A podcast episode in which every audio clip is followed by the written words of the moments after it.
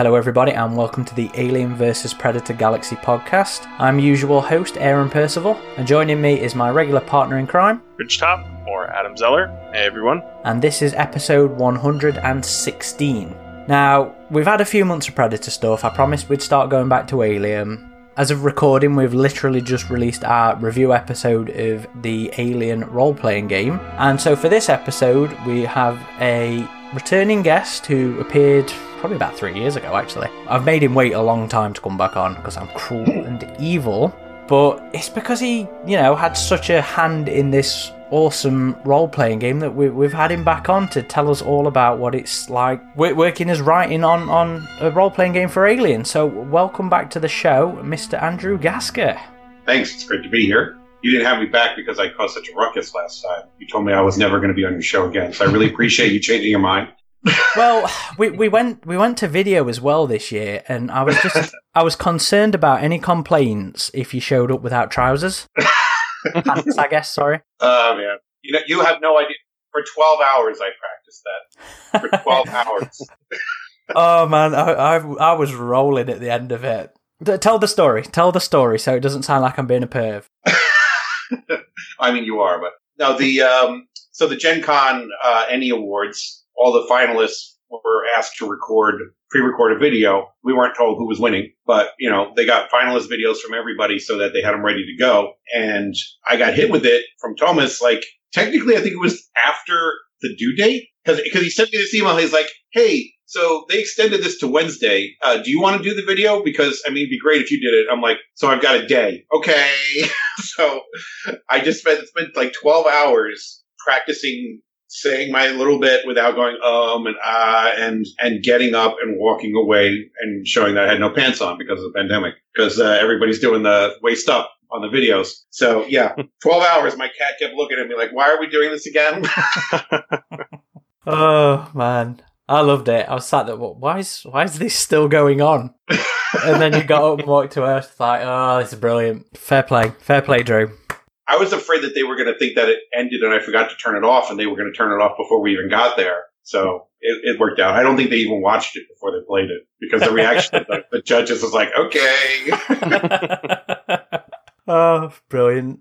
So, yeah, we're talking the role playing game, which, as Drew has just mentioned, won at least one award. It won several friggin' awards and it's done really well in, in, in terms of that kind of thing, which has been cool. Very well deserved as far as. Um, as far as we're concerned, as far as the awarding bodies are concerned, and certainly as far as a, a lot of the players who I've seen online are concerned, very well deserved. So thank you. yeah, thank you. Oh, Yeah, I have I have Okay. friends that that are in into like D and D, and they're not really even Alien fans, and they've been picking it up. That's and I'm interesting. surprised. I'm like, you're playing this game, really? So See, that that's really interesting to me because uh, the initial response that we were hearing in all the groups on Facebook was that players who normally played Dungeons and Dragons didn't want anything to do with this game as soon as they just sat down at the table because they're like, "What? My character's dead? I'm I'm missing an arm already? I mean, what?" what you know, they wanted to be the superheroes that they are in Dungeons and Dragons, you know. Mhm. But people that were more into Call of Cthulhu and stuff like that were enjoying Alien. So I, I like to hear what you're saying because it's like it means that people are, are, are getting around to this other way of thinking about it too. And I love Dungeons and Dragons. I played D and D for over 20 years. Actually, I didn't play. Or let me phrase that. I game mastered for over 20 years. So um, you know, it, it's just I like the Alien. Definitely gives you something that that doesn't. So it's it's great to you know have have a hobby that you love and being able to do something different in it.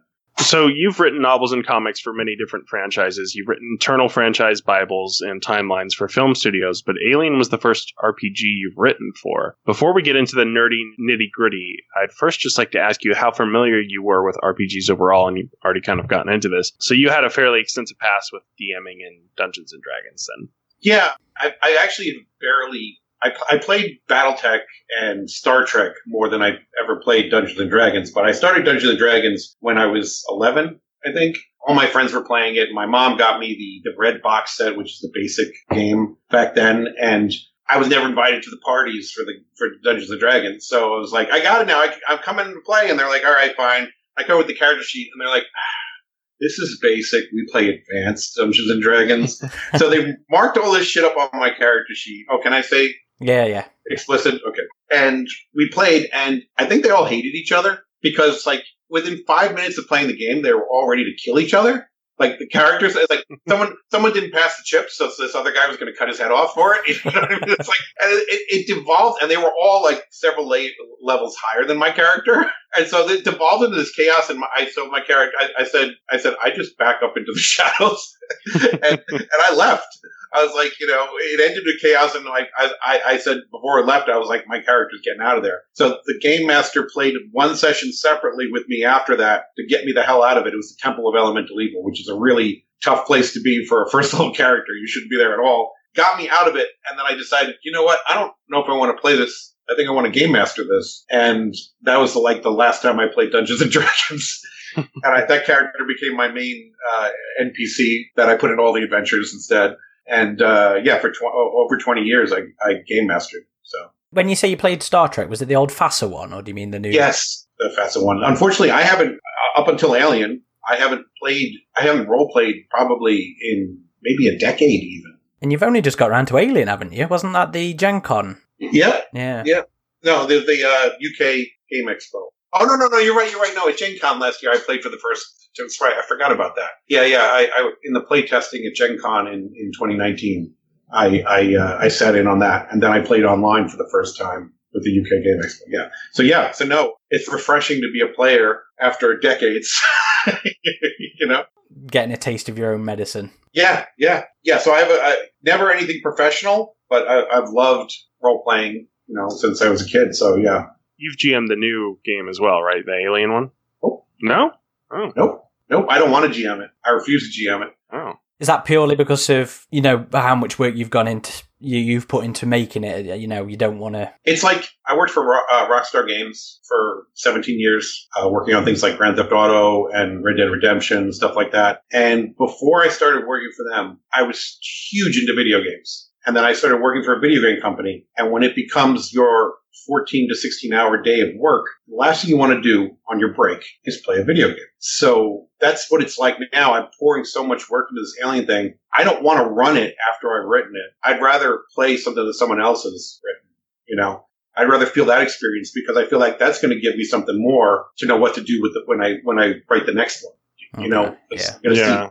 What's it like from the other side? And it's just fun getting lost in it that way. And I was kind of screwing with Dave when we were playing with the UK uh, Game Expo. Uh, Dave, Dave, Dave Semark. Semark? Sem- Semark? I can never say his name. Yeah, he's going to give me crap for this. He's going to give me crap for this. I always say his name wrong. But you know what I'm talking about, and he does too. From the Effect podcast, yeah. Yes. Hi, Dave. You know, I was purposely doing things that was that that the other players weren't.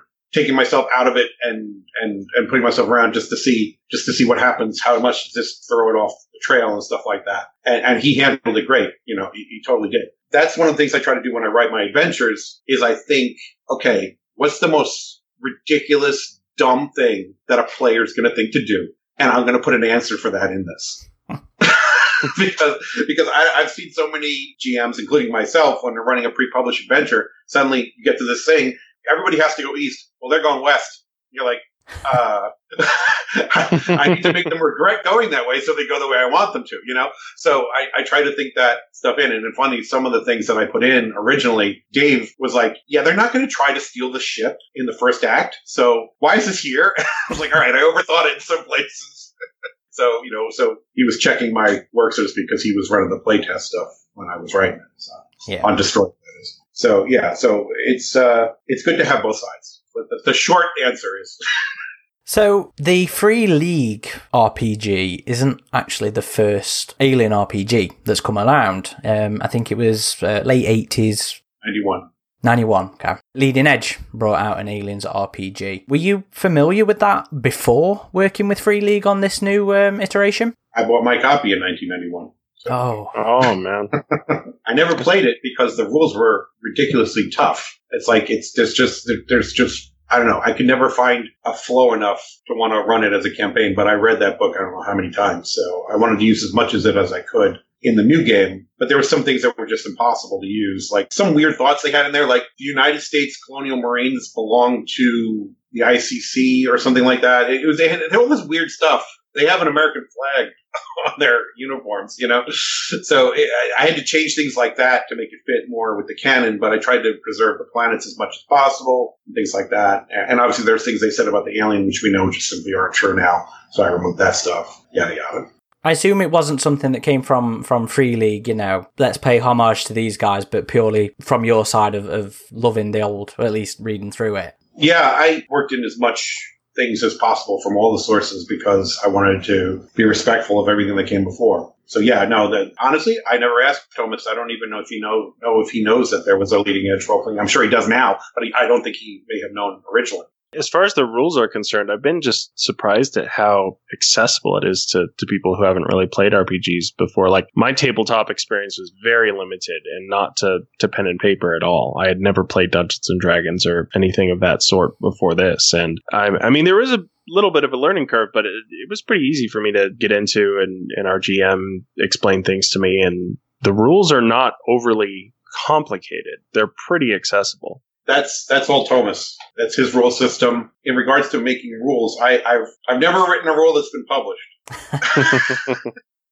I'll say, okay, so it should be this, this, and this, and Thomas gets it. he's like, I'll rework it. so I, actually, then before we get on, because I, I am apparently shit at my job and I completely failed to um, introduce you properly in terms of in terms of that. Can you explain to people your involvement with the RPG as um, the writer? Oh yeah, sure. So I'm I'm lead writer of the game. What that means is I'm writing the settings, the tone, and although I wasn't originally going to, I'm the adventure writer, and luckily that seems to be paying off as well. So anything that's not rules is written by me in most in 99% of the cases that are in the books. I think uh, Hope's Last Day is written by Dave, not me. So, but most of the stuff is written by me that is not specifically crunching stats or telling you how to, how to get a talent or any of that. So all that stuff is Thomas. So it, it's, it's a collaborative effort, the game. You know, I, I'm not just the sole writer or everything. Yeah. Did, did you spruce up any of the sort of detail.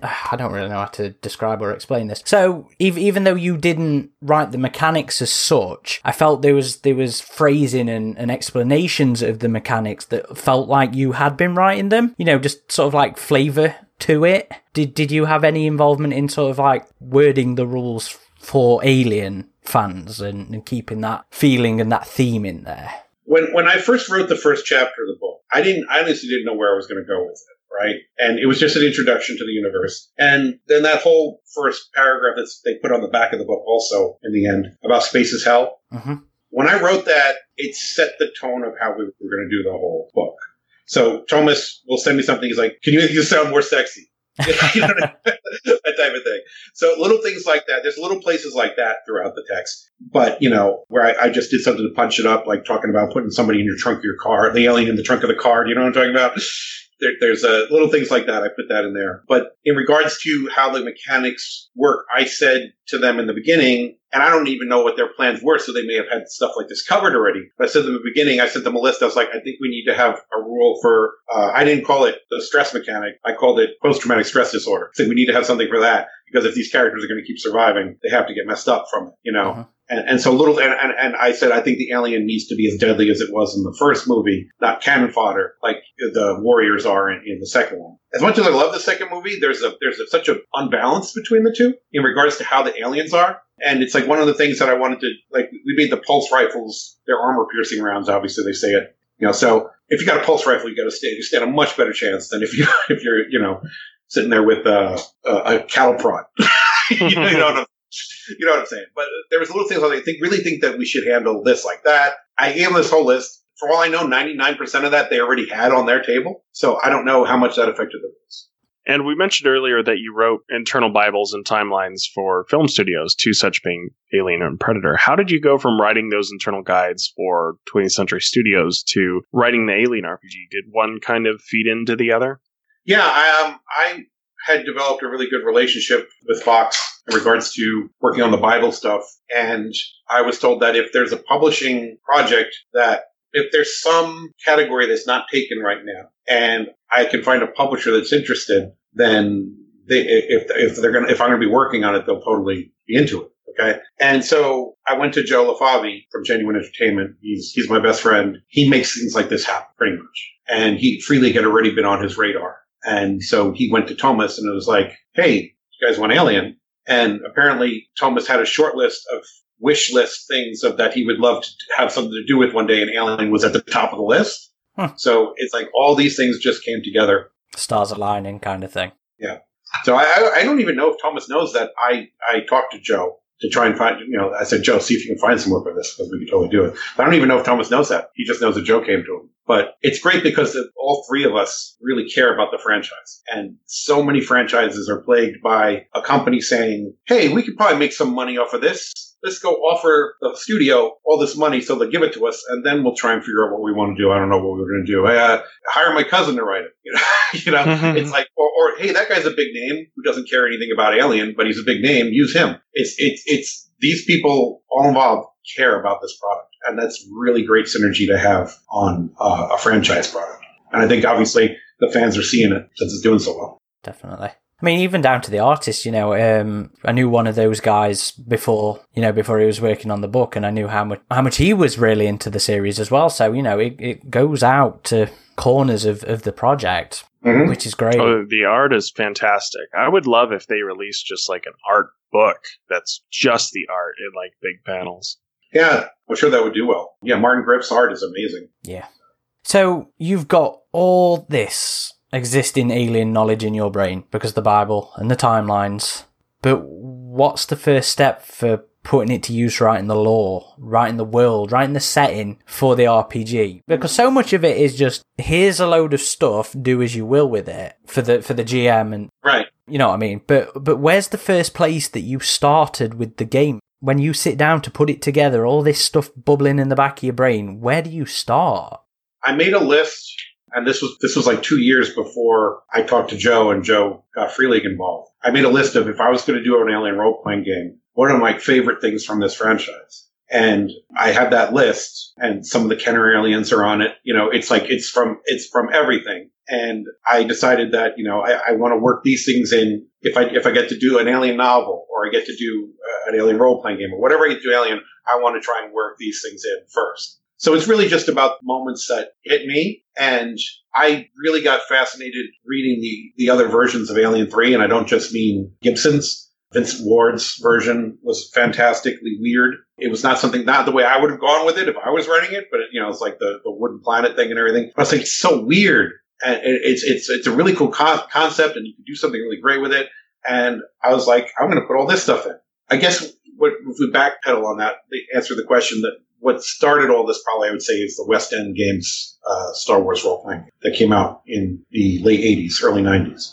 Because that game wound up becoming the Bible that they gave to the novelists who wrote the Star Wars novels. It's like Timothy Zahn was the first one. He's like, it's like, what are they, what are, what are we calling these guns? And Lucasfilm's like, I don't know. Here, take this role playing book.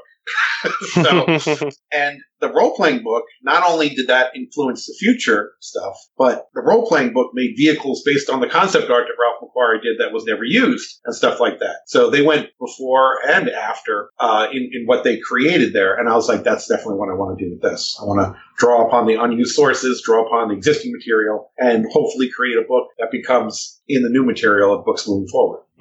Well, that's actually something we've commented on as well. I mean, even even if people aren't necessarily interested in playing the game as a game, it's a fantastic resource for um, narrative elements and just getting an, an informa- a background on, on the possibility of the world and stuff like that. So I think you've got there. I think that's perfectly uh, that's been achieved. Awesome. This one.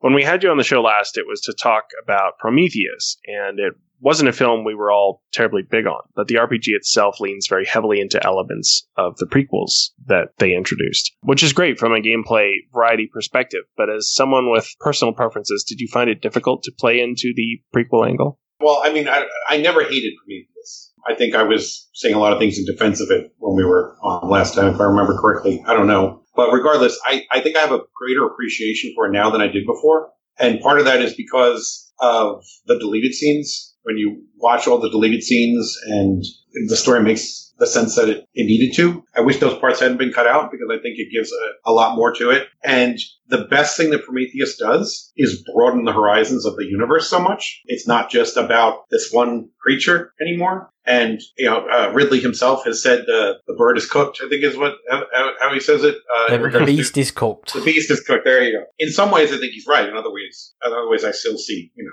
possibilities of where to go with it. But it's like there's just so much in that Prometheus backstory that allows you to go down different avenues in this game. And and that's one of the things I, I, started to think about. And in fact, this is actually one of the things we saw people worried about when the game was announced. They were like, well, an alien role playing game. I mean, okay, so oh, you go around the corner and there's an alien again. You know, that's what people were afraid it was going to be like. And I was like, no, there's a rich universe here that you can play with. And you don't even have to have the aliens show up. When I write anything for it, my guideline is it has to be alien meaning strange and different from what we know. It doesn't need to be the alien. So whether that means you're investigating some weird ruins of something, or you're on a planet where the atmosphere works differently, or, or something, no matter what, there's going to be something that's weird and alien in there. And that's, that's, I think, the best way to carry a campaign because you're always going to want the alien itself to show up at some point. But if the alien is, itself is around every single corner throughout every game, it's going to become boring eventually. Save the aliens for their hives. Yeah, that I, I agree with you. That's that was something I. While I had a problem with some of the stuff the film was doing as an overall package, I always thought it, it was a brilliant opportunity for the expanded universe to well, expand even more outside of the alien. You know, it's it's this avenue towards Giger things that aren't necessarily the alien with the capital A.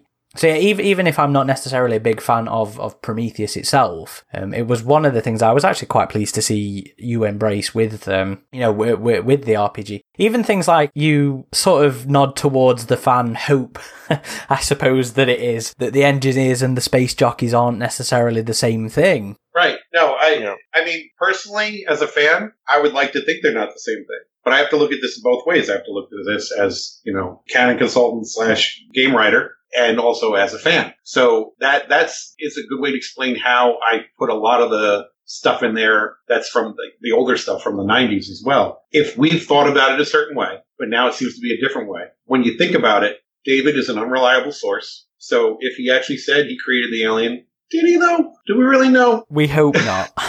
well, Al- Alan Dean Foster kind of did the same thing with a novel there. So right, right. And I was happy to see Alan did that. And once once I saw Alan had done that, and wasn't shot down for doing it. I was like, oh, okay, there's room here. And, and that's where I specifically did. That's why, that's even why I put hints in there about Gibson's Alien 3, because there's so many people, and while I totally disagree with this, because I love Alien 3 as it came out, I love the I love the assembly cut or special edition, whatever the, the latest cleaned up version is. I love that one so much more. But at the same time, there's so many people like, oh, I wish Hicks and Newt hadn't been killed. I wish they'd gone with the Gibson thing. And the Gibson audio drama was was fantastic uh-huh. with, with uh, Hicks and Bishop. It was just great. So I was like, well, whether or not, okay, in canon, Alien 3, she's on the prison planet. That's what happened there. That doesn't mean that something else didn't happen on Anchor Point Station that caused it to blow up. Is it the same thing? You got to pick which one you want to be real and which one to be the rumor. When it comes down to it, these universes just get so vast and complex that eventually some head canon is going to have to be involved for fans.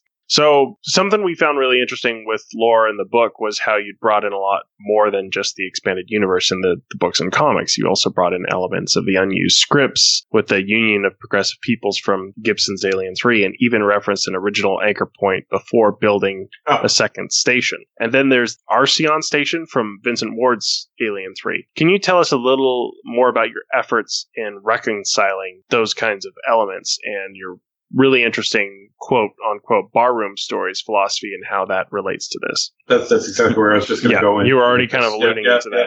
Yeah. yeah. So the, there's always stories. There's stories we love that can't possibly be canon if you're going to consider the films canon. And as far as I'm concerned, the films have to be canon. I personally don't like, and Clara Feifei is going to hate me for saying this. I don't like Alien Resurrection very much. you know, can't fault you. I just feel like it doesn't match the tone of anything with the rest of the franchise. I know what they were going for. I know why things happened the way they did. I, it's still just not my favorite, but there's some cool things in it, which I have Like, uh, you know, they mentioned that uh, the, the Betty is is over 200 years old in the movie, so um, you know she's a relatively new ship. That type of ship is a relatively new ship in the role playing game because that would work, you know. But when it's not the film, especially, there are some alien stories that I read in the 80s and 90s that I thought were fantastic, which can't possibly be canon anymore. But they were so cool. And there's going to be someone out there who to them, well, that's my canon. Okay. And this is a game where you're creating the universe and using this as a guide. So the idea of the barroom discussions is that comic that you love, the planet from it, the, maybe the creature from it, maybe whatever, maybe the characters that were in it, they all exist in this universe. The comic you read, the story in there, maybe just some drunken conversation at a bar that someone overheard about what really happened with those. Mm. So looking at it that way, anybody's headcanon can work because you can say, okay, that was a barroom discussion. This one wasn't. In my campaign, this it's Gibson and not Fincher. You know, so I wanted to give you freedom like that because there so many fans have their idea of this has to be like this. And at the end of the day, the real canon is honestly whatever Fox decides. I want to stress the fact that my title over there was consultant.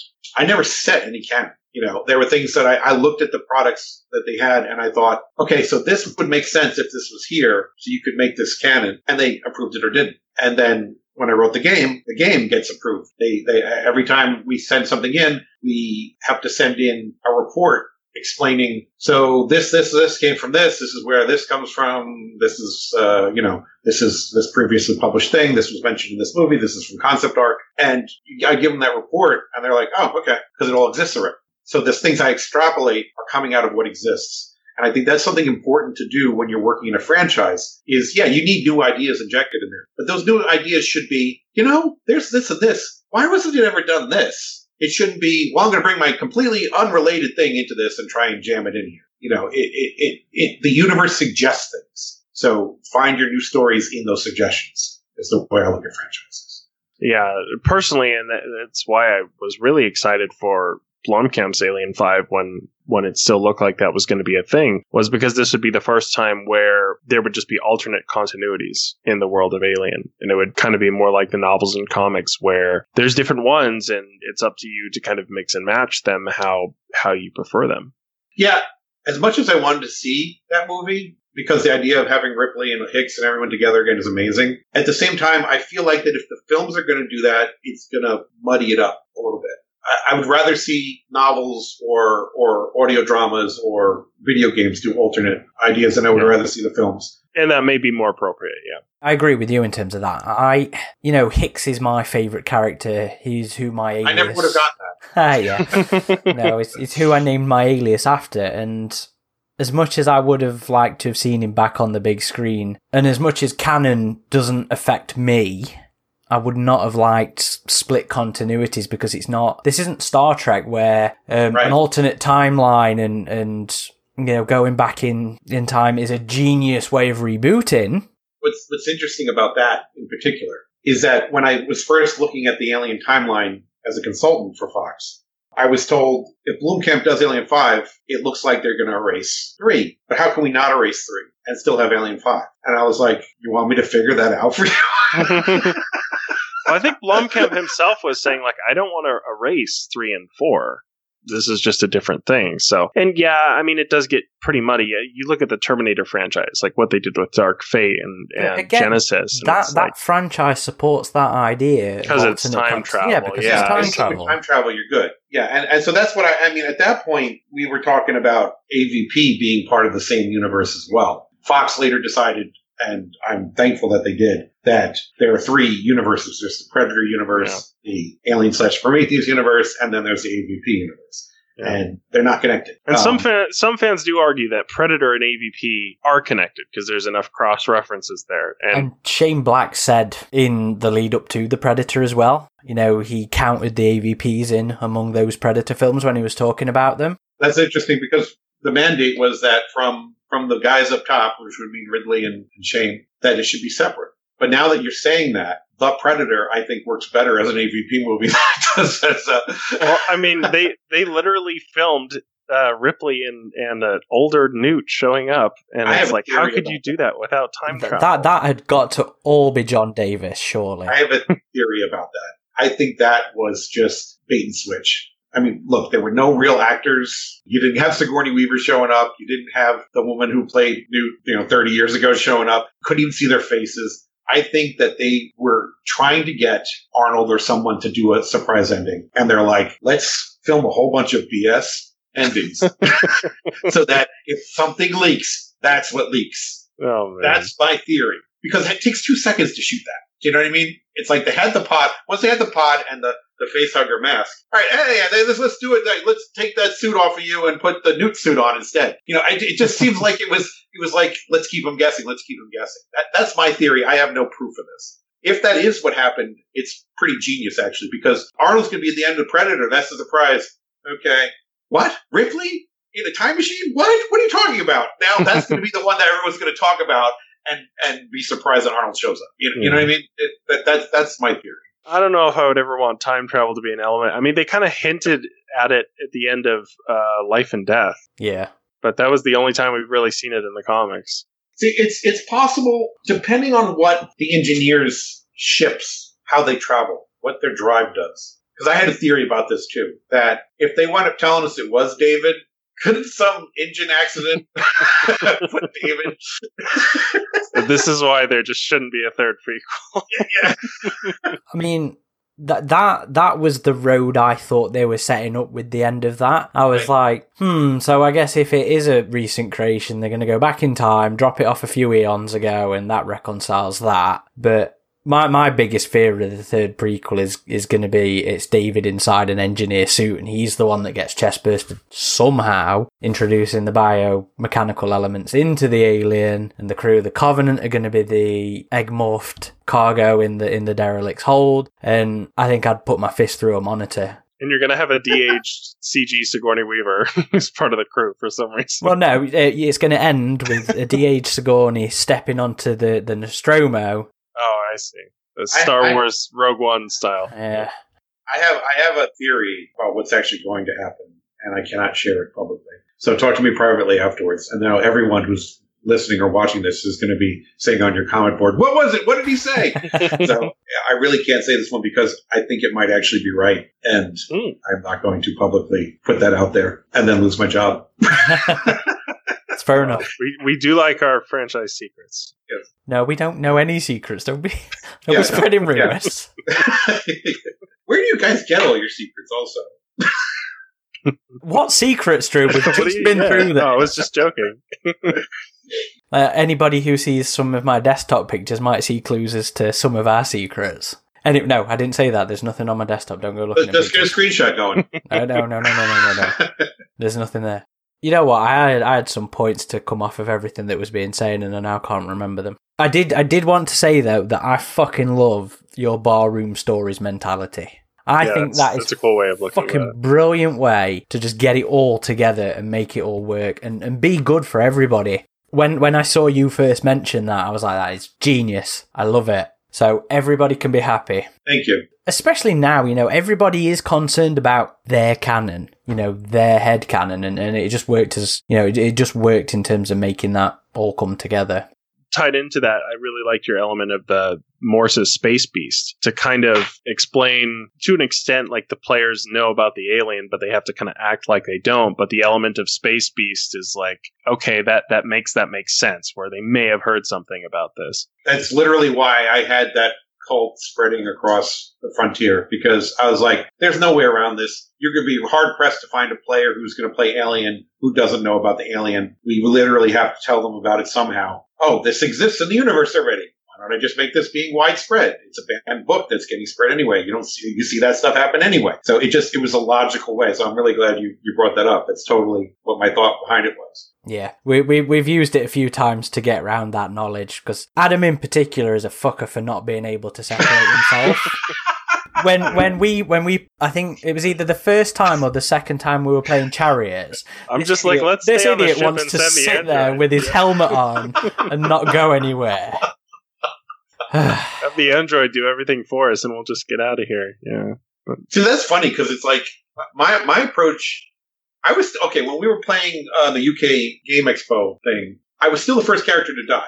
Okay, but but I died literally like seven minutes before everybody else did. So my my philosophy is different. I know what's going to happen, and I'm not saying like it was the second time you played, so you knew exactly what was going to happen.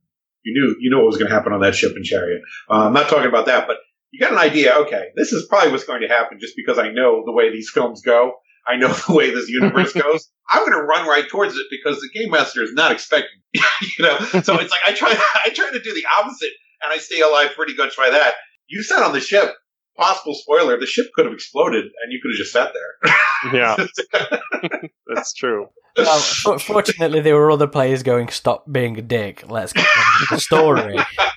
Yeah, and then I kind of got into that headspace more. So I, I feel like I've been doing better about that. I, I suppose that's that's a difficult thing about it, though, f- because for a lot of us who are playing in our group, I say a lot of us, it's probably about half of us. This is our gateway drug. You know, we've come into this because it's Alien.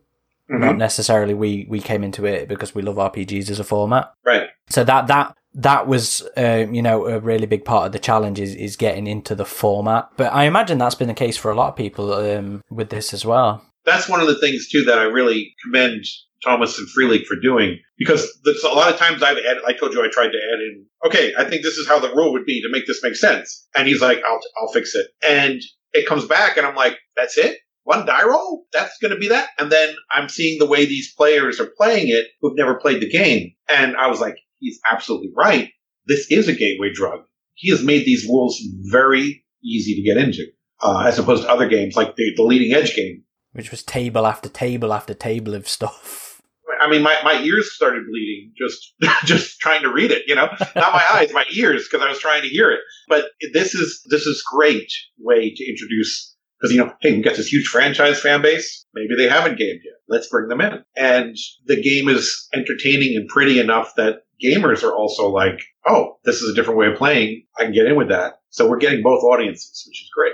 I think the presentation of the rulebook is a big part of that too. Like I looked through the old rulebook of the original Alien RPG, the 90s one that I, I never played, but totally different world in terms of presentation. Like the Free League is just a whole nother level with the artwork and the lore and how it's all laid out. Like it's very engaging, I think. Well, like Dungeons and Dragons, especially, always had beautiful paintings and stuff. But the way books were put out back then is very different than it is now. I mean, it was so much cheaper to print on black and white. So it was difficult to get photos to not look blurry. I don't mean blurry, but like muddy. The contrast would never be enough in uh, with the way the printing process was. So that old book is indicative of a lot of the stuff that came out back Yeah. you look at the things now and, and the level is completely different. And I got to tell you though, in agreement with what you said, I have worked on a lot of books and I have invariably been disappointed in most of the books that I have worked on that I wasn't also the art director. I've been like, oh, okay, it's going to look better. This is the first time I, I was worried because I love Alien so much. And I wrote the stuff and I was like, I don't, I don't know. I don't know if they're going to use everything I wrote. I didn't know anything. I didn't know how this was going to go. And then I got the first samples of the way the book looks back and I was like, holy cow, this is amazing. This is, this is great. I, I couldn't have designed this better myself. I bow to the superior intellect. you know, they definitely know how to make this look great. And that's why I tell everybody it's not, yes, I'm the writer. The game got the award because we all did a great job on this. Yeah. And sorry, I didn't mean to interrupt you earlier. I think you had a, a point you were bringing up in terms of the barroom stories philosophy that, that Aaron was saying. Oh, I don't remember. This may not be it, but this is something I did want to say about it. When I was reading those Star Wars novels that came out in the 90s, there would be a one line mention of something that happened in the old Marvel comic from the 80, from the early 80s. And it would just be a throwaway mention. And it would be something like, it would always be something like it was a rumor or something like that. And I would go crazy reading that one little line because I love those Marvel comics so much. And now it's canon, you know, as a fan looking at this in my head. And just that, that's where, that's what gave me the idea for the barroom thing. That was always like, you know, you'd read four novels and there'd be one little mention that one author put in. I was like, no, every page is going to be full of this. so You've already sort of mentioned that you not only wrote the core book and the lore, but you have become uh, something of, of the adventure writer. And you've done two scenarios for the game so far: Chariot of the Gods and Destroyer of Worlds. When when it comes to that switch between the the the lore and the story writing and and the scenario writing, there's just so much you have to account for in terms of player actions, but also keeping your overall narrative of the story that you're trying to tell with the scenario. So, so from a narrative perspective, and you also being somebody who's written novels and comics,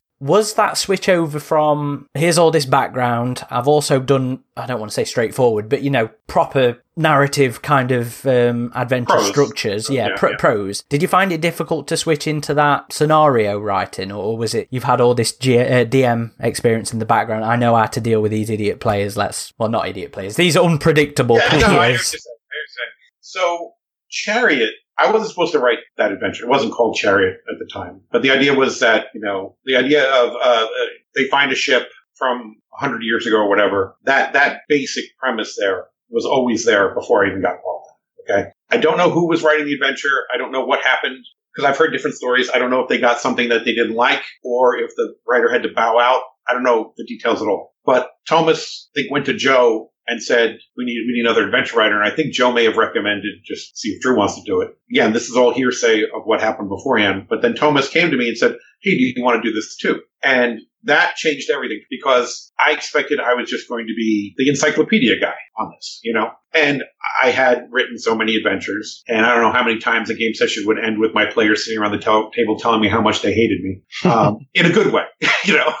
Hey, I hate you because you just put us through this hell that we somehow survived. Like, and I was like, yeah, totally. I want to do it. I'm like, I've never done professionally, but let's see what happens. And so that became for Chariot for me became making sure there was something interesting in every room of the ship. Okay. I would say Chariot's a dungeon crawl. You know, uh, do, do you guys are familiar with that term or no?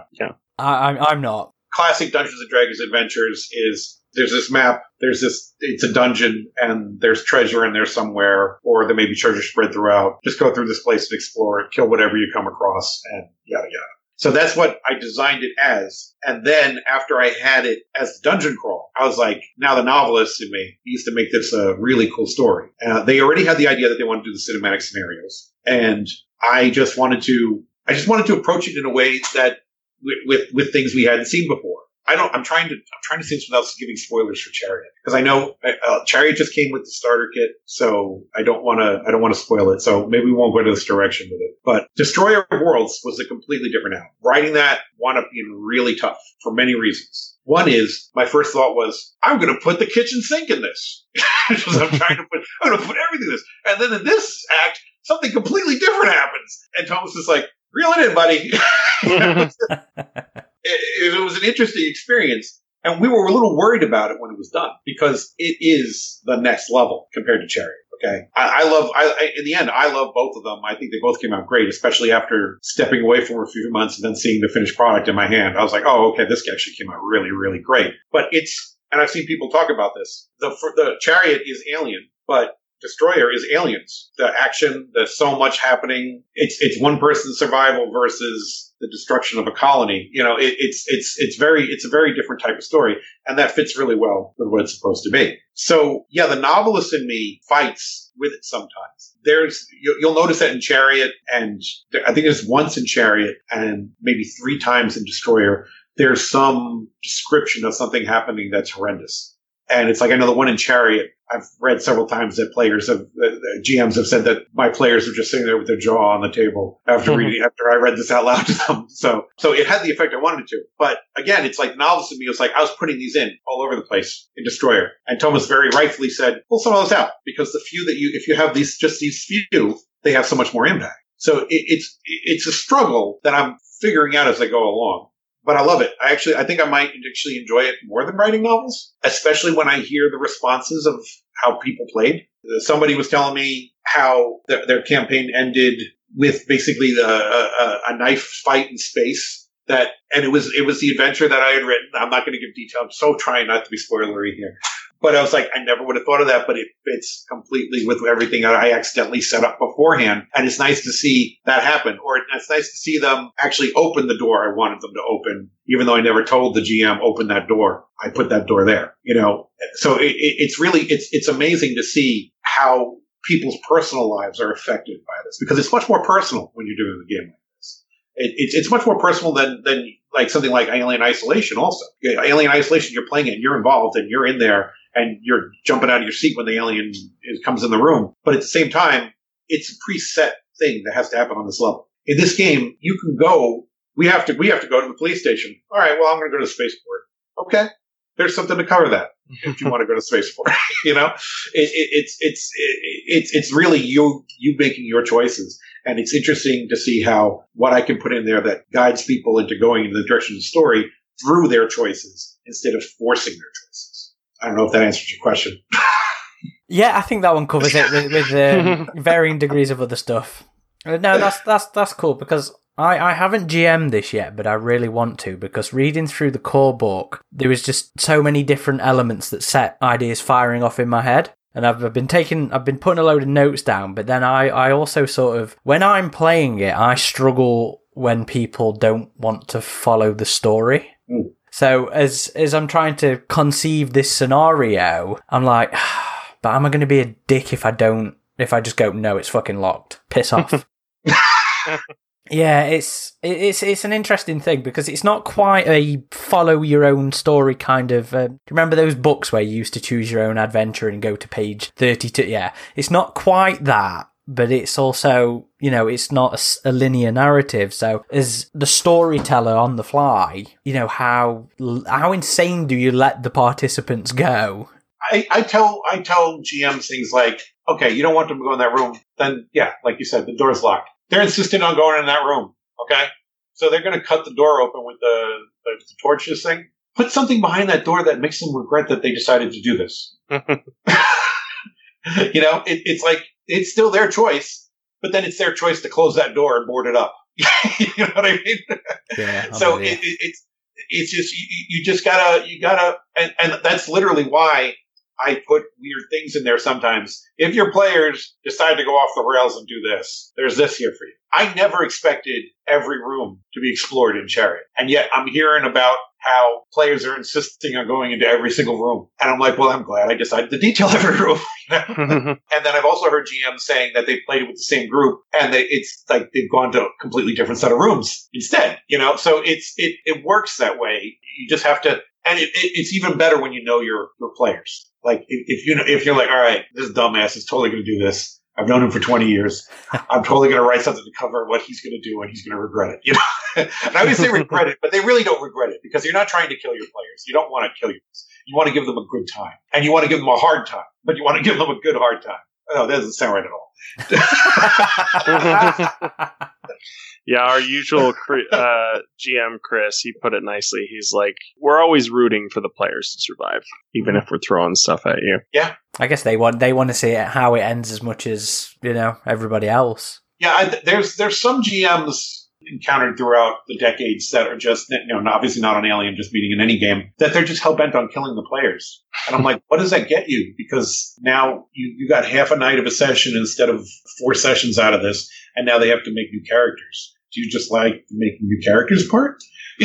it's like it's like you know you, you, I would give my players in Dungeons Dragons. I would give them as they grew in skills. I'd give them worse and worse stuff to deal with. And sometimes it'd be stuff that's way out of their level, but there would always be a couple of ways that they could beat it. And those ways would be based on what I knew about the players at the time. And they would never grant them all, but they'd always figure out at least one of them somewhere along the line and defeat the problem.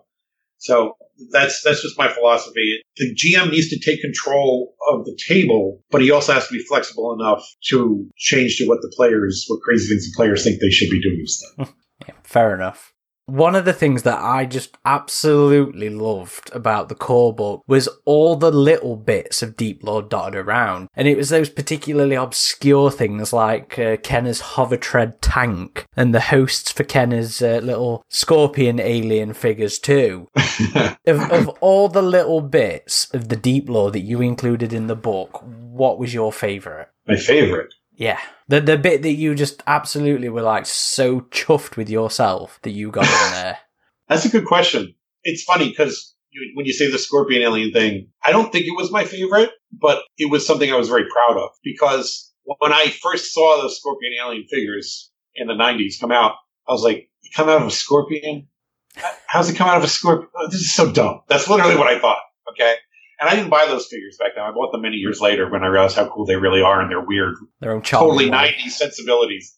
I mean, Bishop looks like he belongs in a, a Rob Liefeld comic book, you know, so, But the um, really can't think of a favorite. I, I just really enjoy making these things that were nonsensical make sense. And making those the, the, the scorpionoids was a deep dive into deep sea scorpions from the prehistoric age and all this other stuff. And you know, so I just I just really have fun doing that. I can, honestly can't think of any particular one that I loved the most because I think it just became uh, oh, and now I'm going to add this one, and now I'm going to add this one. Kitchen sink aspect. Yes. Yes. Fair enough. Okay. So this is this is just one of those things that I was, I was again on the same theme of, of the deep lore kind of thing. But one of the things I wanted to ask you about was one particular tiny aspect of the neomorph as you wrote them in the in the lore book, and that was having them die after 24 hours. So I was curious as to if that was a callback to the original intent with the very first alien, them dying after a day. Yes. So a lot of people have problems with, and personally I do too as a fan, the variable gestation time on an alien. I always felt it should be at least 12 hours because that's the impression I got about Kane in the first movie. But obviously that's been sped up in different things and everything like that. And nothing's been, well, maybe AVP as fast as the Neomorph. But what's crazy about the Neomorph is that, you know, it plops out on the floor in Covenant and we're watching it visibly grow. By the time it's like in the netting, this is spoilers for Alien Covenant, by the way. If anyone who hasn't seen it who's watching this podcast, I don't know why you haven't seen it. Go watch it already. You can see it's bigger when she's shooting at it. You know, it, it's gotten bigger. And I thought, thought, if the metabolism of this thing is that it's growing so fast, it's got to burn itself out. And then I, I remembered something about the, the alien having a short lifespan and I found it and I was like, okay, well, I'm not going to play this alien, but the neomorph makes perfect sense that it burns out.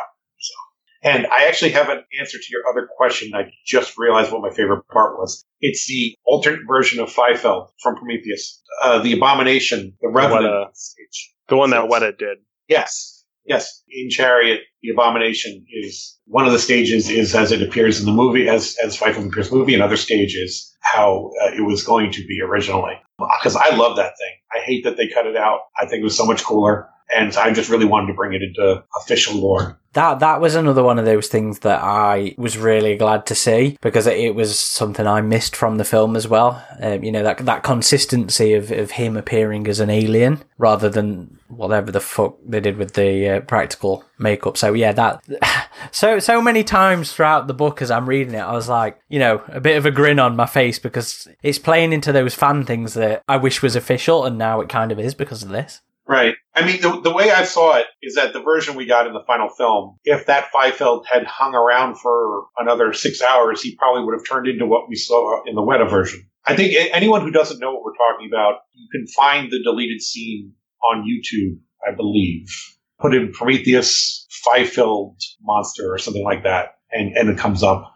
I definitely thought it was much cooler the way it was supposed to be originally. I understand why uh, several of the reasons why Ridley changed it. And the guy who played Fifield, whose name eludes me now, after seeing him in other things, I can understand why Ridley would want him to play the part as a human being instead, because he's a really good actor. So I could see, while he made, and first appearance is like, oh, it's just a zombie. I watched the performance now knowing how he was in, say, a Mission Impossible movie or, or, or other things. And I say, oh, I see what he did there because I'm a nerd and I nitpick these things and I don't know how many times I've seen these movies at this point.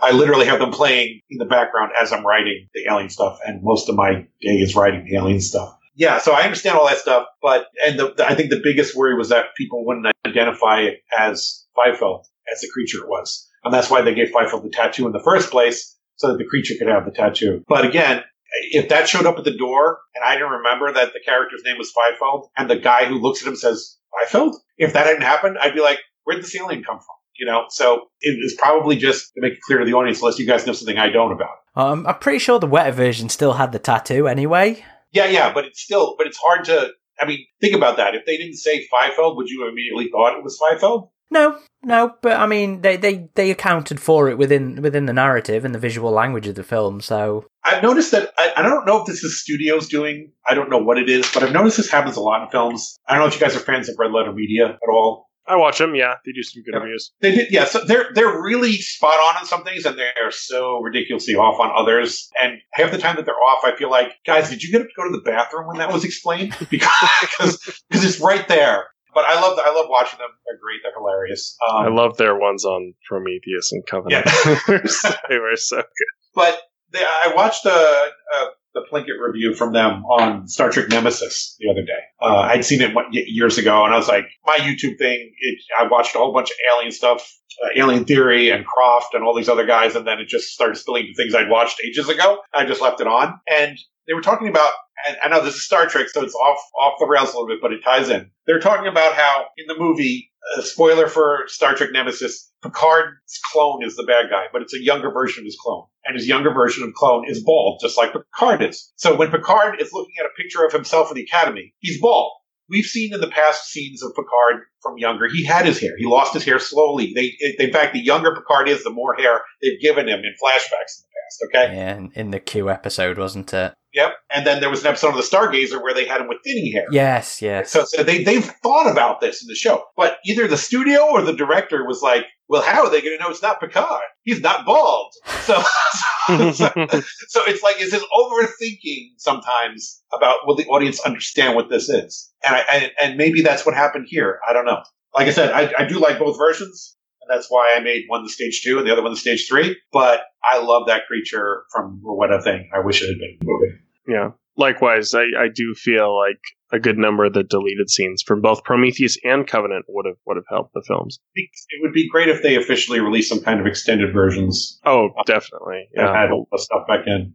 A very common concern when it comes to crafting alien narrative or experience is in making sure that the alien itself isn't overplayed. And again, you kind of mentioned this before. This is something the RPG also takes in consideration with the inclusion of other extraterrestrial creatures. Was it difficult trying to include elements that would still feel alien without the actual creature itself? And that's where Prometheus comes in because I, I don't know if I would have been able to do it if Prometheus didn't exist. It's just because all those alien comics from the 90s, I loved them at first and then I stopped reading them because I felt like, okay, same thing again, same thing again, same thing again. And then when I went back to look at them later, when I started working on it with Fox, I realized there was nuggets in there that, that I had missed because I had just got it felt like it was the same note. But Prometheus showed me that honestly, that to be alien, it doesn't have to have the alien in it. And and so my thing is is that I just want to make sure that any creature that we create that doesn't come from the black goo will get its ass kicked from any creature that comes from the black goo. respect the one two one. Respect yes. the accelerant. Yes and obviously, and, and, above them all, it's like, I mean, am I remembering this wrong? I know there's the scene where the alien faces a neomorph in Covenant that got cut, but the alien ripped the neomorph yeah. in half or something? Yeah, pretty much. Just trashed yeah. the neomorph.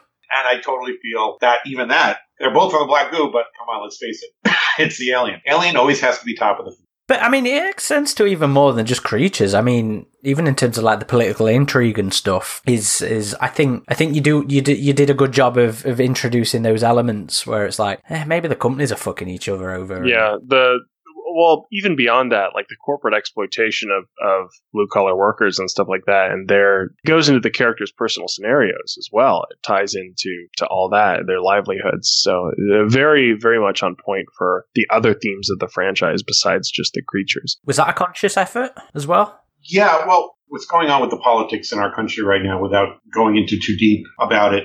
To me, as I mean, I, I lean left. Everybody knows this. on my Facebook page, there's no question there seems to be that on the right, there is confusion about what the left wants with this idea of this socialism, communist thing.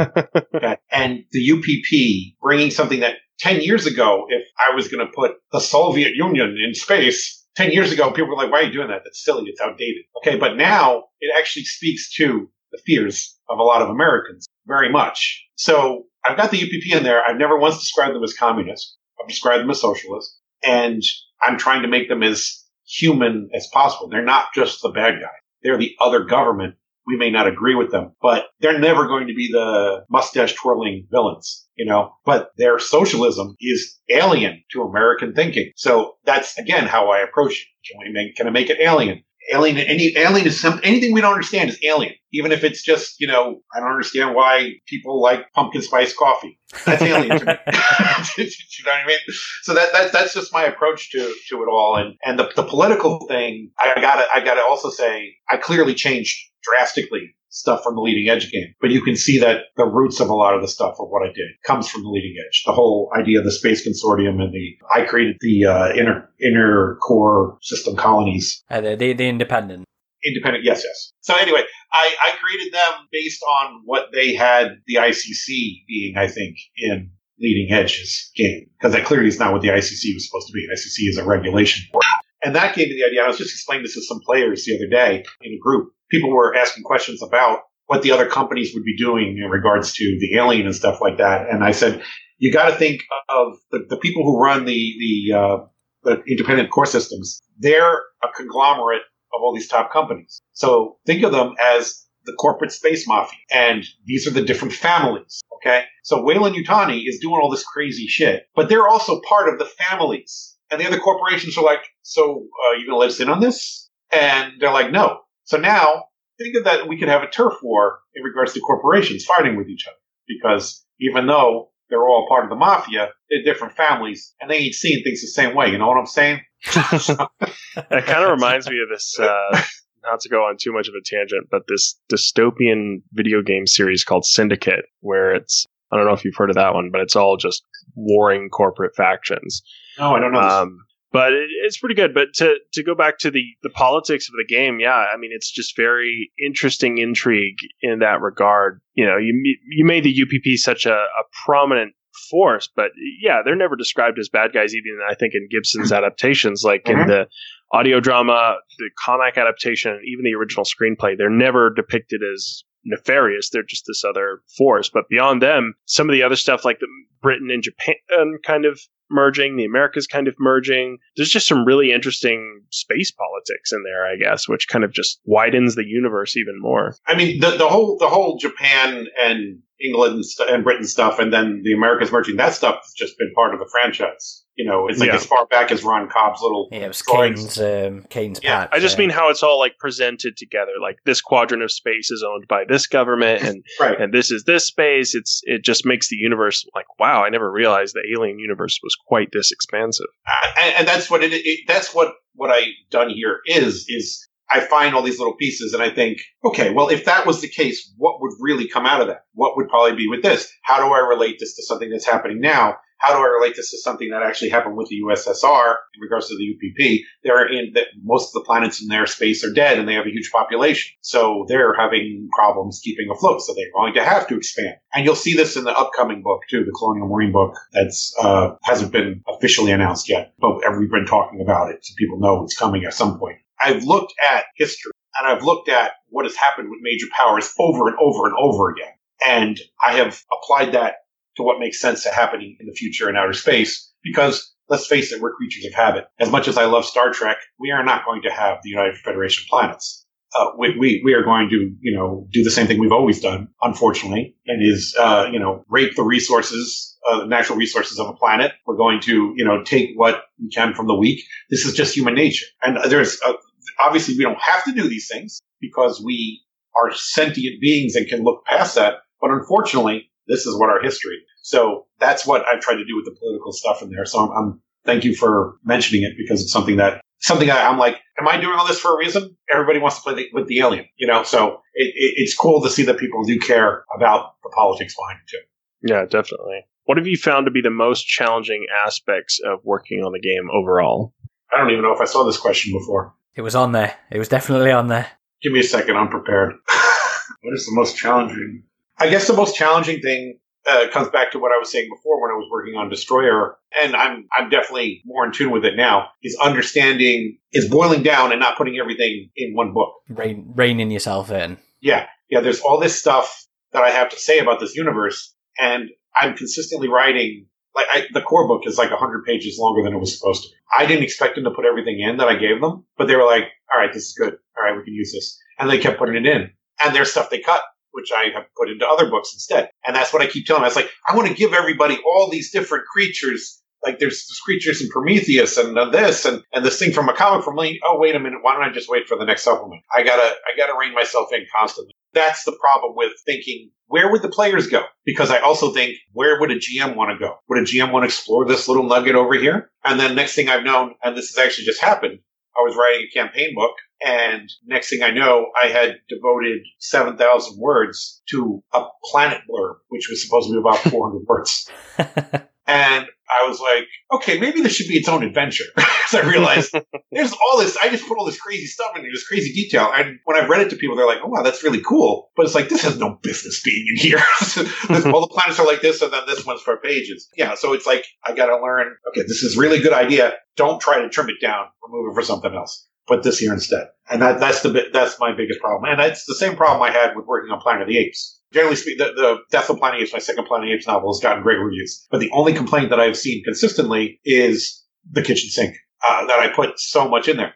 And again, that novel, I was hired to do 85,000 words and I wrote 125 and they used 122 of them. So I, I need to reel myself in. And on the reverse of the last question, what would you say has been the most rewarding part of your involvement with the RPG? Oh, that's easy. The paycheck. No, just kidding. Uh, no, the most rewarding part, honestly, is the fan reactions because I played this completely right. I think in leaving it accessible to to people's headcanon, and they appreciate it. Yeah, definitely. People notice things that I forgot I put in there. it's like there was somebody on a board today who was talking about this planet, and that they found this planet in this video game that had nothing to do with aliens. And clearly this was the planet that I had put in the thing. And I was like, I don't know about that video game. Where did I get that from? It turns out it's also in the leading edge game. The persons who wrote that video game made an alien planet in homage to the name of something from the leading edge game in the 90s and blah, blah, blah, blah, blah, blah, blah. So that was a rabbit hole I had nothing to do with. But it's just like, oh, is that what I did? I don't know if that's what I did.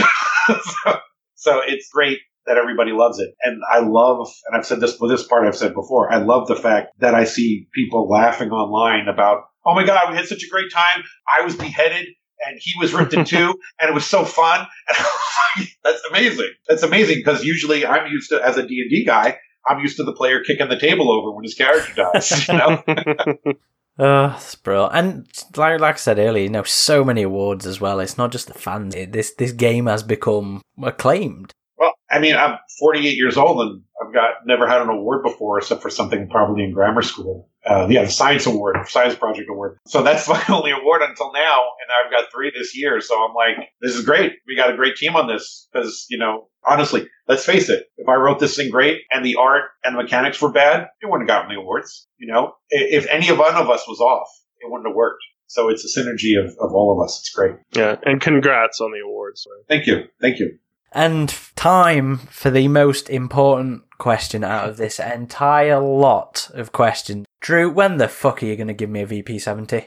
Is, is it going to be in this upcoming Colonial Marines core book? Yes, it is. As soon as you said something, I put it in the next book possible, and that's the Colonial Marine book. You will get your VP70. I don't know why you want it so badly. I don't know why I want it so badly either. Honestly, statistics wise, it's almost the same as the M4 read everything. The the other one, the, the M four three. What is it? M four M four three. Service it? pistol, isn't it?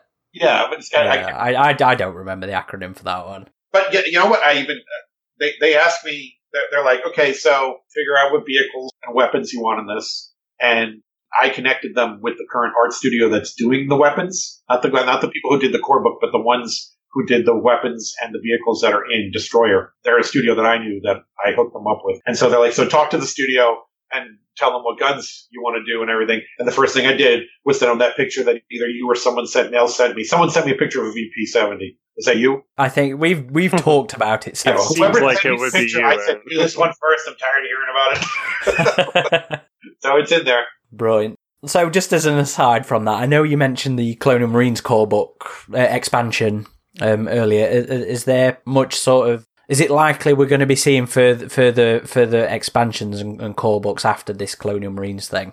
No, we thought the game was too popular. We're we're just going to we're cool. yes, there's going to be plenty more, bro. There's three themes for the game: Colonial Marines, the space truckers. Ah, shit. What was the other one? It's a it's sense of wonder. So it's explorers. Yes. yes. Okay. So yeah. So chariot is space truckers clearly clearly Destroyer is Colonial Marines. So the next campaign book will go into Sense of Wonder. We will explore things we have not seen before. I think that answers Caleb's question in a bit then. In terms in terms of cinema, uh, more cinematic scenarios. So so we've got more cinematic stuff coming up, and we've got more core books coming up. Yeah. Yeah. So Chariot kicked off a trilogy. If you've played Destroyer, you know there are elements that have to do with chariot in there, unless you have. We're at the end. We're at the end of Act One. We've run into some of the elements from um, chariots. Okay, so yeah, you've, you, you've seen it already. Okay. Yeah, so there's a third one that finishes off that storyline. Okay. Okay. Then there's there's a whole bunch of other stuff we have planned. Um, that Colonial Marine adventure thing I just I mentioned before that accidentally became seven thousand words. We're, we're exploring that, see if we can make that work. We want to do stuff for. Um, we want to actually do a, a Space Trucker campaign book, even though the core book pretty much sets that up as if it is it. We want to do an expansion for that moving forward. We want to do something with androids, corporate. So we got a whole bunch of stuff. There's a lot of scope. Yeah, the idea is that you will get a campaign book and an adventure that has something to do with whatever's in the campaign book. Very least, you'll get that. Some some concepts you might get four adventures and a campaign book for, depending on what seems to work the most at the time. But yeah, so in this case, Destroyer, we were originally going to do Destroyer and the campaign book coming out at the same time, but COVID changed things. So the campaign book got pushed back a little bit, and Destroyer, that's Destroyer they released with the starter kit instead. So you're still getting the amount of products we were planning, just what, what other things have got pushed back a little bit, but everything's coming. It, honestly, it's doing too well not to come. So this has been one of the most promising things in the franchise I've, I've seen for a while, honestly. And I think this could become quite a big thing for fans uh, years into the future. Honestly, I'd love to see something like Hope's Last Day, but for alien isolation, like the downfall of Sevastopol. Like if you did something where survivors were trying to escape, that would be pretty cool, I think. that is a very cool idea. Yeah, that's all I'm going to say about that. Um, but before we sign off, we do have a, a Well, it's just one now. It's Yeah. just one now, yeah, from Okay. one of the members of our community. As well as writing lore, you were also one of Fox's canon men, so this seems like the perfect question for you. The Cruntus? Did I pronounce that? I have no idea how to pronounce that. The the Cruentus. The Cruentus, there we go. Uh, one of the main people behind Xenopedia would like to know what elements of the RPG are considered canon as opposed to mechanics for the game. And just to clarify, I think by as opposed to mechanics for the game, he's talking in terms of like some of the caste system for the aliens. I see. Interesting. Okay. So here's the thing about canon, and this is speaking as the canon consultant and, you know, the guy who works on Bibles and all that stuff. Canon is canon until it's not. So as of right now, everything about the aliens right there is a hypothesis that the scientists have determined and broken things down into steps that is canon until those scientists in the game, who are only human, are proven wrong. Or until Rid- Ridley says otherwise. That's what it comes down to. Because it, it literally comes down to Ridley, or if Brandywine is doing it, it comes down to Brandywine. They will always be able to do whatever they want without saying, oh no, but the role playing game said this. They're not going to worry about that. The film always takes precedence. Yes, 100%. And as soon as the, a film comes out, as far as I'm concerned, anything that was contradicted in this, we write an explanation around it now. Because yes, that's a film. That should always come first. I am not creating this universe. I don't own this universe. I am extrapolating things to make make this universe breathe a little more. But if it's a, if it's in this book, it's been approved as canon. So I actually I was saying to somebody, just find it here. I was saying to somebody on Facebook earlier today. Someone asked me about this. They asked me about is this planet canon? I said yes, the planet is canon. But like we said, barroom thing. So think of it this way: someone mentions that planet in a bar, and this just you know, goes back to everything before. And the guy says, the guy next to him says, "Oh, I heard of that place. Isn't that the place where someone made a synthetic alien who smoked cigars and thought it was Jerry Lewis?" No, no, it's not.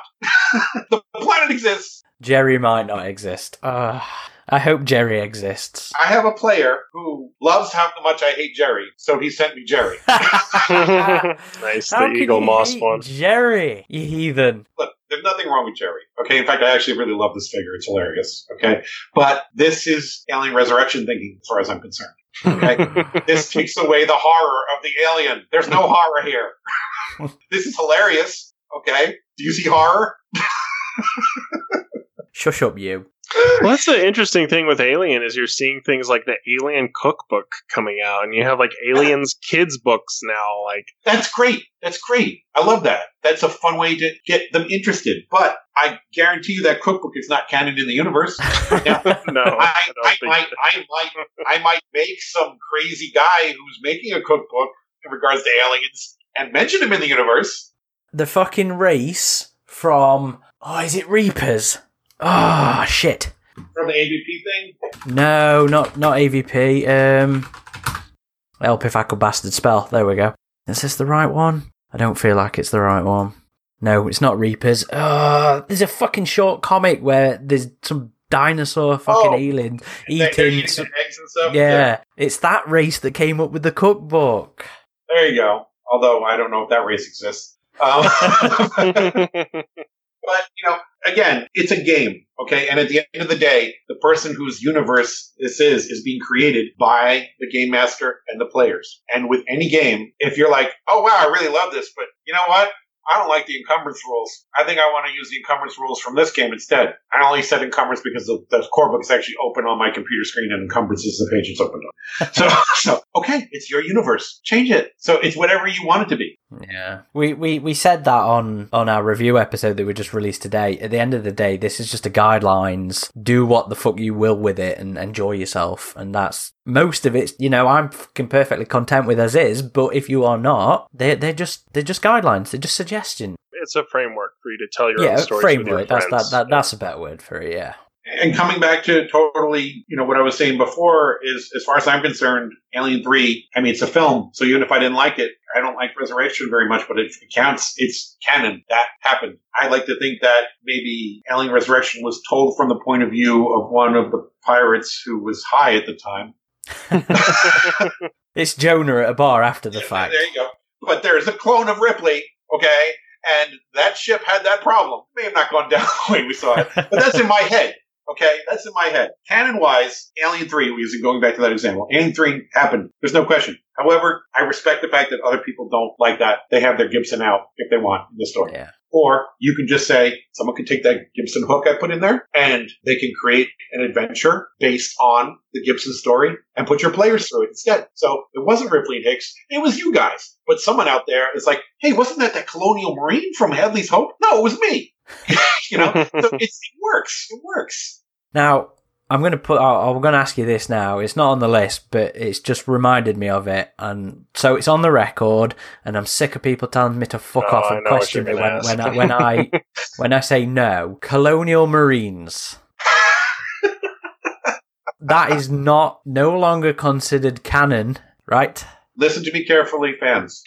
You voted with your dollars. Colonial Marines is not canon. There we go. It was intended as canon, but it had very bad reception. It was not loved. I mean, I, I don't blame the company that made it. Gearbox? Was it Gearbox? Yes, Gearbox. Well, made is such a loose term when it comes yeah, to that. they name. really outsourced it. There's a lot of crazy stuff that happened that led to being what it was, and it's unfortunate. Okay. Mm. But the idea that Hicks is alive, it's it's so it's a little contrived the way it's done in there. It does, Oh, doesn't really fit. And the decision was made by Fox when It was when the reboot happened, weren't it? 2014. Stephanie or Steve Perry who wrote the Uh, Stephanie. Stephanie. Stephanie wrote.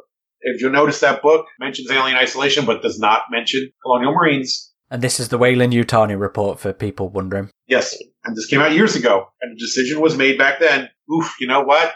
Colonial marines doesn't. So using that as the barroom thing, and the fact that we have action figures and whatever of these creatures that keep popping up everywhere, like the Charger, the creatures exist, the guns exist. A lot of the people that were in those games probably exist in the alien universe. But the story we heard about them in the game is a barroom story. Turk's out there somewhere. For all you Turk fans, he's still alive. He's he's not he's not burnt in a furnace on on uh, Fury. Yeah, where's the outrage about that? Where's the outrage like it was about Hickstein? Why isn't everybody angry about Turk? Everybody everybody's angry about Turk's ex- existence.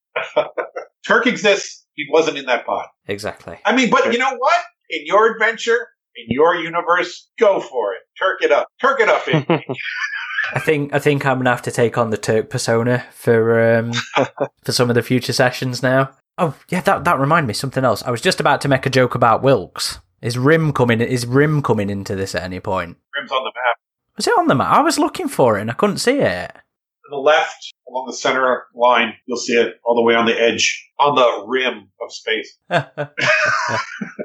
I shall go back and find that because I was deliberately looking for it. In fact, there's a joke about Rim in the Colonial Marines book that's coming up. Okay, Nice. cool. I think it's like you say, something's just canon until it's not, until the studio wants to go in a different direction. But thankfully, we have headcanon, so. Yep. I really, I really had high hopes for Colonial Marines. Um, Oh, Everybody, we, everybody. we did. were hyping that game for so long. Man, yeah. I still think it's a fun play. Oh yeah, I like no, it. for me, it's a cool little sci-fi museum, and I think some of the mods that people have done through the years, as well as I, I liked the multiplayer, even when it Yeah, came the, out. the, the multiplayer was always fun, but you Yeah. can't fix that fucking trash of a narrative. The, th- the the biggest problem for me, and the whole reason why I was very happy to find out it was no longer considered canon, not even Hicks. Okay, that's a stretch. I guess I can live with it. Okay, but the colony, Yeah, no, yeah. no, vaporized. It's clearly said it was vaporized. It's clearly shown being vaporized, and it's still there. And Hudson's body is there. Hudson's Mhm. body isn't even vaporized. Come on. yeah, and Weyland-Yutani is going back and forth from Fury One Six and setting up a base at at uh, LV four two six. I don't mind that. I don't mind that part. Actually, I don't mind that. I, I wouldn't have gone there with it, but I can understand them. I look. It seems clear if the ship survived after all the shit that went down, they're going to try and find that ship. Yeah. Yeah. They're going to try and mine it. In fact, the Blomkamp thing seems to look like, and I don't know the details of everything, but it looks like they built a building around the ship. Well, what I mean, what I mean was funny is that you have Bishop Two going to Fury One Six One to try and get the alien from Ripley when they have a bunch of these fucking aliens back on LV four twenty six Gotcha, when they gotcha. had the base set up. So It would have made more sense if he had gone there when that failed. They went to the. yeah, Well, if I remember rightly, I think AV Classic had them as having been sterilized by the blast from the um, That's interesting. the, the atmosphere processor. Interesting. Yeah, I left it as a hook for people who wanted to use it. In fact, there is in earlier printings of the book there is a slight mistake. Typos creep up into anything. We realized that a station that I put in orbit. The the one from AVP. Yeah, when I realized, oh wait a minute, that's an AP, AP source that can't be there. I I was wondering. Yeah. switched its name, but in one one location, it still has the old name, unfortunately. But then, you know what? Maybe somebody thinks that's what the station's called. Who knows? It's a universe for you to live and breathe in. You take what you like, you reject what you don't. Mhm. I see so many players all the time. Well, I'm putting predators in. For me, that's blasphemy. This is this is my pure alien universe. For you, and I will tell you, put the Smurfs in. If it works for you, do it. It's your game. Have fun. This is about fun. Yeah, and that, that that's what it ultimately boils down to at the end of the day. Right. Well, that is actually everything from us. Is there anything that you'd like to say? Any anecdote? Any thought that we just haven't given you the opportunity to discuss so far? Not that I can think of. I think I've talked too much already. There's no such thing as too much when it comes to uh, nerding out. Yeah, yeah, I like nerding out with you guys. Yeah, if people knew all the stuff that we talked about that didn't get recorded, it would be uh, there'd be trouble. but, yeah, it's funny. Um, I can't even talk about that. All right, no, I can't talk about the. There's projects that I'm working on that I can't talk about yet because they need to make official announcements first. But I will drop this little hint. There's something. There's a brand you mentioned earlier in this conversation that I'm actually working on, and don't ask me what it was. But people who listen to it later can think about it. But in addition to that, we have a whole bunch of new Alien stuff coming out. Uh, I, I'm on I'm on Alien as long as as long as they'll have me because I have I think I've pitched six additional books to them, Nice. And everybody's happy with what's happening. So we're going to be working on this for a while, and as long as you like it, we'll be doing it. Sounds good to me. Sounds perfectly good to me. Right, well, Drew, thank you so much for coming and wasting a couple of hours of your time with us. yeah. I say wait, uh, wait, maybe wasting on your perspective, but um, It's not a waste. is there any outlets, uh, website, social presence that you'd like to shout out for folk to come and stalk you on? Yeah, um, I'd like people to go to my Facebook page, uh, which is just Andrew E. Gaska. Talk to me there, connect with me. My author page is getting some renovations, but we're going to try and drive people to that as well soon. But in addition to my Facebook page, my blog, it's roguereviewer.wordpress.com. That's rogue, as in Rogue One, reviewer, not rouge reviewer, like people say rouge one all the time when they're typing. yeah, so it's my blog, and I talk about uh, alien stuff and social political essays about the comics industry and yada yada yada, all that stuff. Bunch of Star Trek stuff on there as well. And Oh yeah, there's a ton of Star Trek stuff. Yes, yes there's a ton of Star Trek stuff. There's some GI Joe stuff. There's Star Wars stuff. Check it out. And uh, I'll throw links up for that on the news post for this if you are listening to the audio version. If you are watching the video version, that will have popped up quite nicely along the bottom for you to um, Awesome. pop across to. If you'd like to visit our website, it's www.avpgalaxy.net, and there we have a resource of information regarding the franchises as well as message boards if you'd like to engage in discussion with other fans. You can also find us on all the major social channels Facebook, Twitter, YouTube, and Instagram. If you search AVP Galaxy or Alien versus Predator Galaxy, you're sure to find us. Uh, if you'd like to follow me personally, it's at Ridgetop21 at both Instagram and Twitter. And I'm also followable on Twitter at underscore Corporal Hicks, and that's Alien, Predator, Halo, Stargate, Star Trek, Airsoft, all manner of nerdy bollocks that I'm um, passionate about. So thank you everybody for listening or watching. Uh, this has been Aaron Percival. Adam Zeller. And Andrew E. C. Gaska signing off.